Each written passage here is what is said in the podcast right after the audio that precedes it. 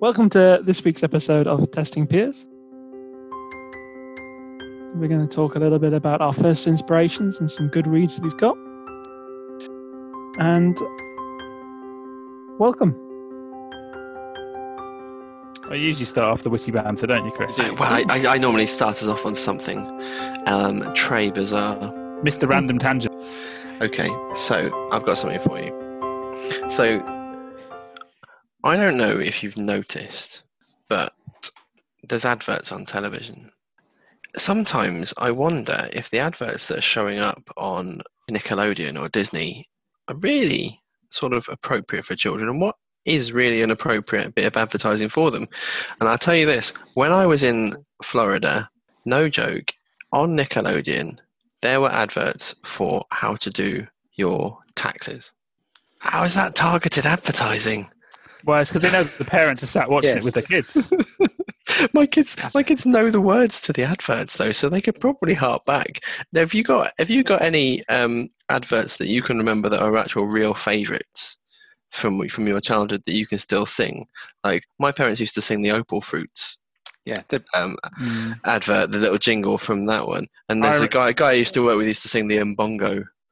I, I remember, I don't remember the tune, but I remember the dancing milk bottles for some reason. oh, I don't remember those. But but you see, that's the subliminal because if they can play a jingle that the kids can then in the back of the car sing along, then the Yeah. parents are constantly reminded of the company Yeah. that Do you, do you remember the, the fruit and nut advert? Or everyone's on fruit and nut case. Yeah, everyone's fruit and nut. Okay, so hunky chunky almonds. They're the secret of Remember the Tango? Tango slapping everyone in the uh, play. Yeah, you've awesome, been tangos. Yeah. that way. Parents must have loved that. Yeah. That was- But how, like, Oh yes, actually, opal fruits were made to make your mouth water. yes, they were. I'm showing Was the it age now. It's, it's Was it- really it- powerful, though, isn't it? Like that sticks with you for years. It was it was wine gums, wasn't it? They had the, the moose on the on the wall. of the- Hootsman, there's juice loose about Oh, that was- Yeah. That was Maynard's. Yeah, it was. It was yours. Yeah. Yeah, that's one of mine. It's, it, it, I was just thinking, like, that, that, that, that stuff's foundational. That's embedded in your mind from childhood. My kids can spew off some of the adverts. They know what it is. They're like, oh, it's that advert with that thing on. And you, you think, oh, well, there's, there's, there's probably a way that that actually translates to the way we started our careers. And there are things that we took on that still stick with us because someone once said that thing. Like, it might even be something really stupid, like, oh, I wouldn't use that tool, or I wouldn't listen to that person because they're a bunch of rubbish. And, and that sticks with you. Like, the very first famous tester I was ever sp- told about was James Bach. And so in my head, I'm like, he's great. But actually, I don't read any of his stuff particularly. I don't go out of my way. Like, I'm more likely to see the people who I see more active on Twitter um, and on Sorry. Slack. And so, in which case, I'm more likely to see what Michael Bolton says. But when people say who's the first famous tester that you're aware of, and not many people ask that question, to be fair. Um, but when they do, it's it's J- James Bach is the first person I ever saw do a talk. He's the first person I ever saw on Twitter and stuff. And so that's just little, back of my mind. I'm like, oh yeah, he was paid loads of money in a in a court case because he was a software tester. And it's the most money he ever earned because that's the first talk I ever saw. It's embedded. It's ingrained in my mind. You know, do you have any sort of specifics from your early testing days that have stuck with you? So one of the first things I remember is as, as a talk as well, and it was at Agile Cambridge in 2010. James Whittaker talked about the Google testing model, I think it was, and that was like the first talk I'd seen on testing, and I knew who James Whittaker was.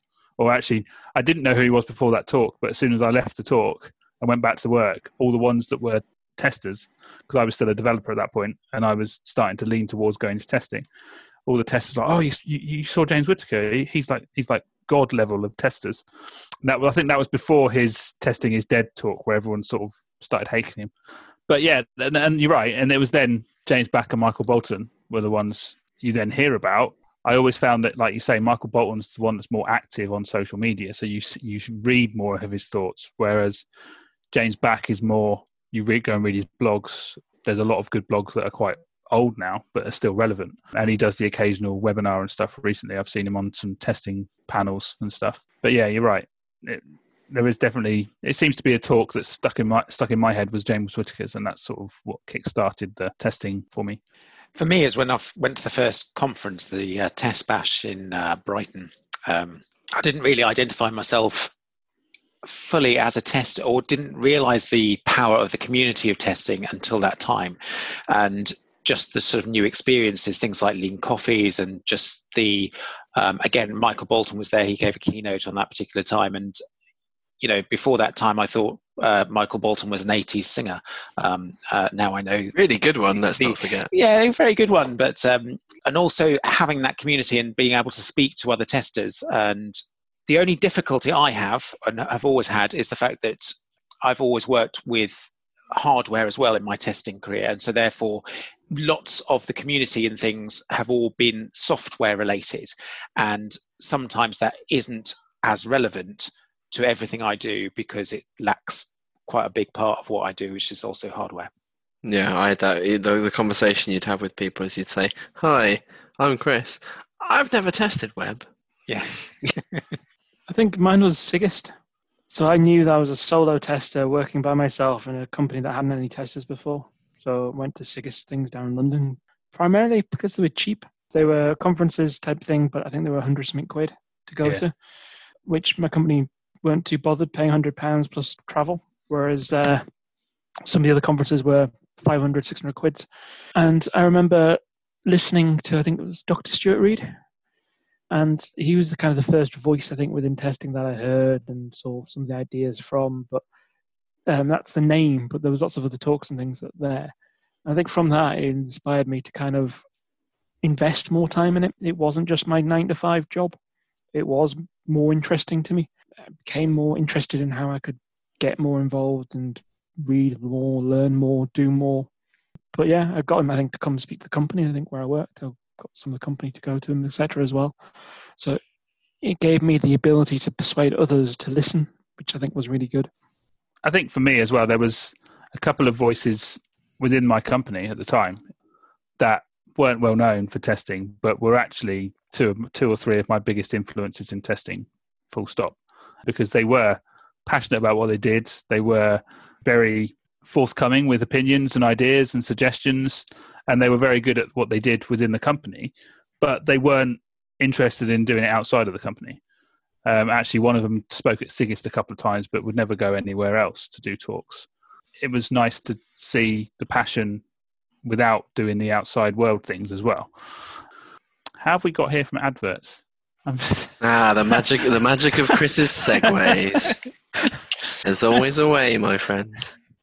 So, actually, going on to to another sort of question is, what books do you feel are, are essential for people to read? You see, in my mind, I would say that Explore It is incredibly powerful and very good, especially explaining exploratory testing, because people have this misconception of what exploratory testing is. So, actually, having that and getting people to read it, whether they're testers or developers or whoever, certainly can give them a much better grounding. So I definitely recommend that book. Are there any books that you have found that give good insight to testing and that you'd recommend other testers to read?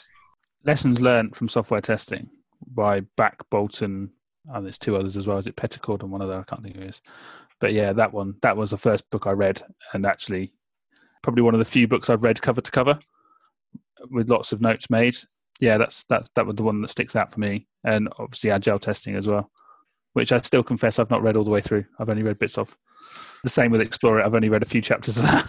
It's the the um, a practical guide to testing in DevOps by Katrina Clokie. Mm. That's that's really good. Uh, I saw her speak at Test Bash 2016. David was there; he'll know. And I found her quite quite an inspiring speaker. And then I saw that she'd she kept on posting that she'd been working on this book as she'd been going. And I went along, had a look, and thought that's really interesting. It isn't actually just applicable to DevOps because there's sort of DevOps isn't a job; it's a, a way of delivering and making sure that you're nice and fast to deliver. Really, you can tell me I'm totally wrong if you like. In that, I'm sure lots of people have seen Dan Ashby's lovely model with the symbol and it's saying you can test in all of these places. And all those things came to me all at the same time because I just heard DevOps and just thought, I don't know what that is. That's stupid. But the more I looked into it, I thought, oh, that's quite quite sensible. And so there's also the DevOps handbook. There's Accelerate. Much as I sort of complain about people taking Accelerate as gospel, Radical Candor was a really good one.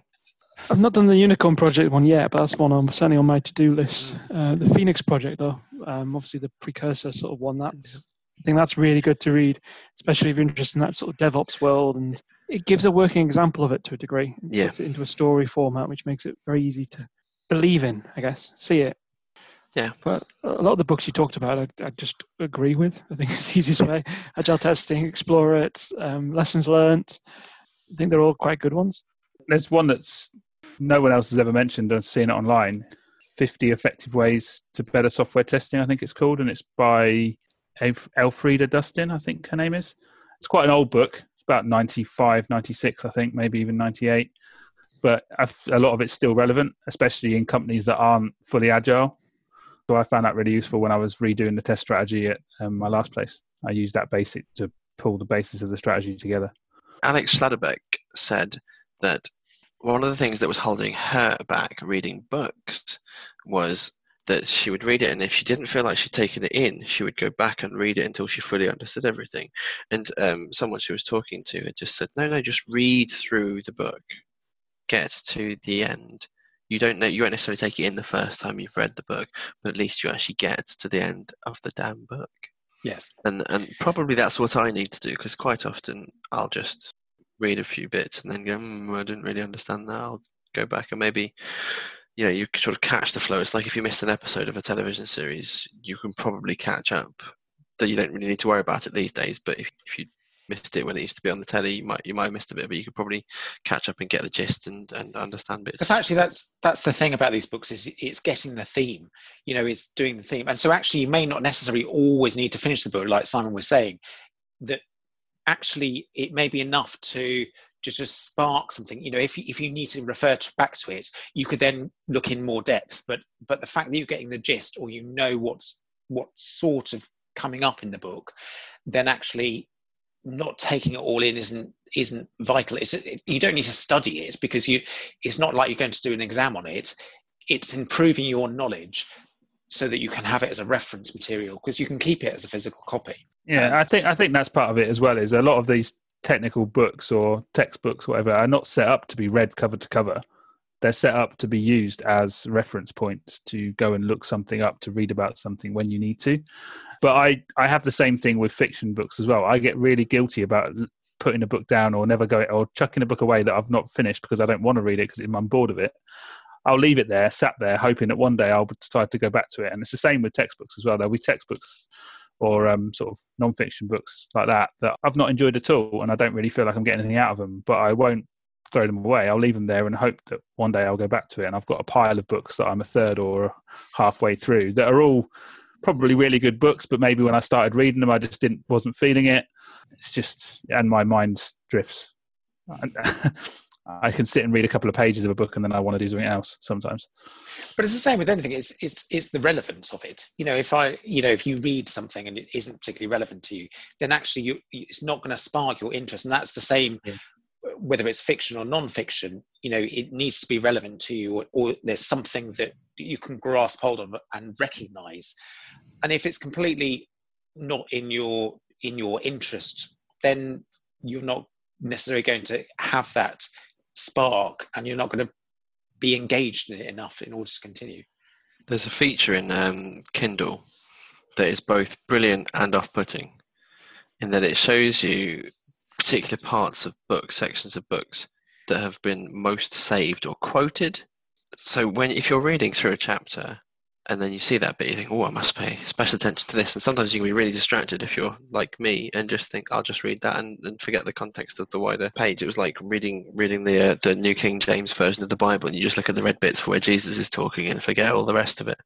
you know, you kind of you miss the wider context because you're just drawn into the underlined pieces. Says 137 people have have uh, saved this in their notes or quoted it or whatever, and think that is wonderful. And I'm kind of scared to turn it off because I think I'm going to just end up brushing past something that a lot of people have focused in on. But I also just want to be able to read the damn thing.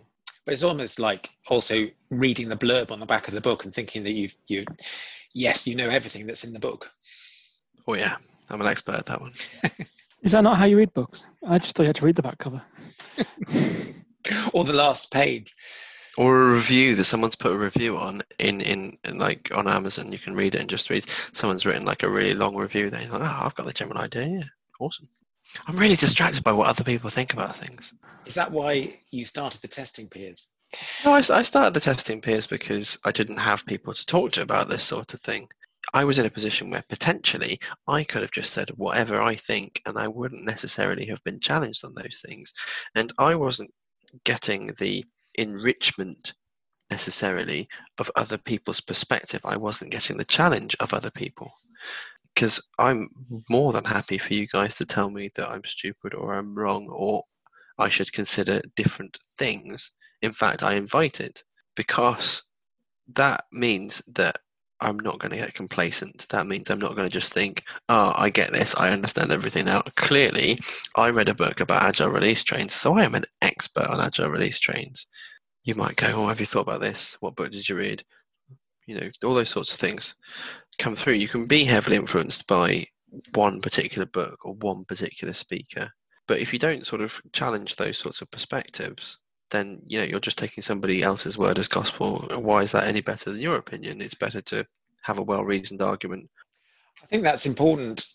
We've talked on conferences and people influential influential people in testing and also books today and sometimes you can get drawn into one person's thought process and think yes this is going to change my world this is this is absolutely the holy grail that is going to absolutely change the way that we do business.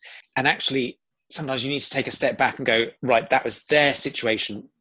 Ours is entirely different. We need to think of it in a different way. We can use concepts and ideas from them, but let's not just try and copy their world because it just is unlikely to work. You've yeah. just hit what I was going to call the Spotify model out there. that's exactly what many, many companies did. The Spotify model go, oh, this is something that someone talked about here, and therefore let's copy it. And even the people that said and sold it were saying, don't copy it. But everyone did, and it became very, very popular. And I've had that exact buzz when you've come away from a conference. I, I came away from Test Bash in 2015 after Richard Bradshaw's talk on automation in testing, where I felt rather than talking about test automation as this separate thing. It's automation to assist testing. I felt I could go back and, you know, that made so much sense that I could go back and it would just be natural to put that in place in the workplace. And you get back to the office and no one gives a damn. no, no one else cares what, what you've learned at a conference, especially when it doesn't relate to their day job day to day. When you're talking about, no, we're not going to do test automation as a test test framework with lots of test cases. We're going to build tools that are going to assist our testing. Like, why? That, that doesn't work in our place. Let's just carry on the way we're doing it. And you get that high, literally plummet because everything that you thought was absolutely amazing and you you were completely sold. There was a new way of working. Just falls completely on deaf ears when you get back. And it's the same with books. It's uh, as you say, you, you learn someone else's context. You think that sounds amazing. We're going to do that absolutely exactly as they've done it in our workplace, and then you get back to work and you realise that your work is not their work, and actually to do a small part of that in your workplace would be a big achievement because for whatever reason there's lots of red tape or there's lots of old fashioned mindsets that don't want to change or there's a lot of things that, that need to be resolved. And obviously, the success story of, of what you've just listened to or read, you're seeing the fruits of that labor because it's the, it's the end result, the success. Whereas actually, there may have been years before that where they were chipping away at stuff, chipping away at stuff to get things moving. And you've you've seen this, the end result and thought, yeah, I need that, I need it now, and it doesn't happen. That happens when you change your job as well, doesn't it? Because you, you might have said something that worked brilliantly where you were before, and yeah. you go to a new company and go, "That's fine, I've done this before. Here's my copy and paste strategy, or here's here's, here's the workshop I did in my old place that went brilliantly with these guys," mm. um, and and it might not do. And and the the point also about hearing the voices of people saying these successful things, like I saw Christian Carlett um, from Spotify twice, and both times he taught the Spotify model and these glorious, wonderful things but that's the importance of hearing different voices at conferences, hearing different voices in blogs and and uh, and podcasts like great new people. Very, um, it's because different people have different experiences, even in the same industry, even in the same company. Like when I worked with David, we were in different teams and we had a totally different experience of what agile looked like within our company, um, and even approaches to automation were totally different you know, it, it, it's all about context, and you need to hear these new voices, but we also need to not only hear people's successes, but their journeys to them, which include the failures, the, the pitfalls, where they stumbled, and, and even where people have admitted that this wasn't right for me, I needed to let someone else do it. Thank you, everyone, for listening to this episode of The Testing Peers. If you have any inspirations, books, people that you want to share as to how it's inspired you on your testing journey, then please reach out either at, on our Twitter at, at Testing Peers or leave a comment on our blog or email us at contact us at testingpeers.com. We have now got a Patreon site up and running, so if you wish to support us to help us improve the equipment, improve the podcast experience for all you amazing listeners, then go to patreon.com slash testingpeers and see what you can do. Thank you again for listening, and we look forward to you listening to us next time. For now, it's goodbye from the testing peers. Goodbye. Goodbye.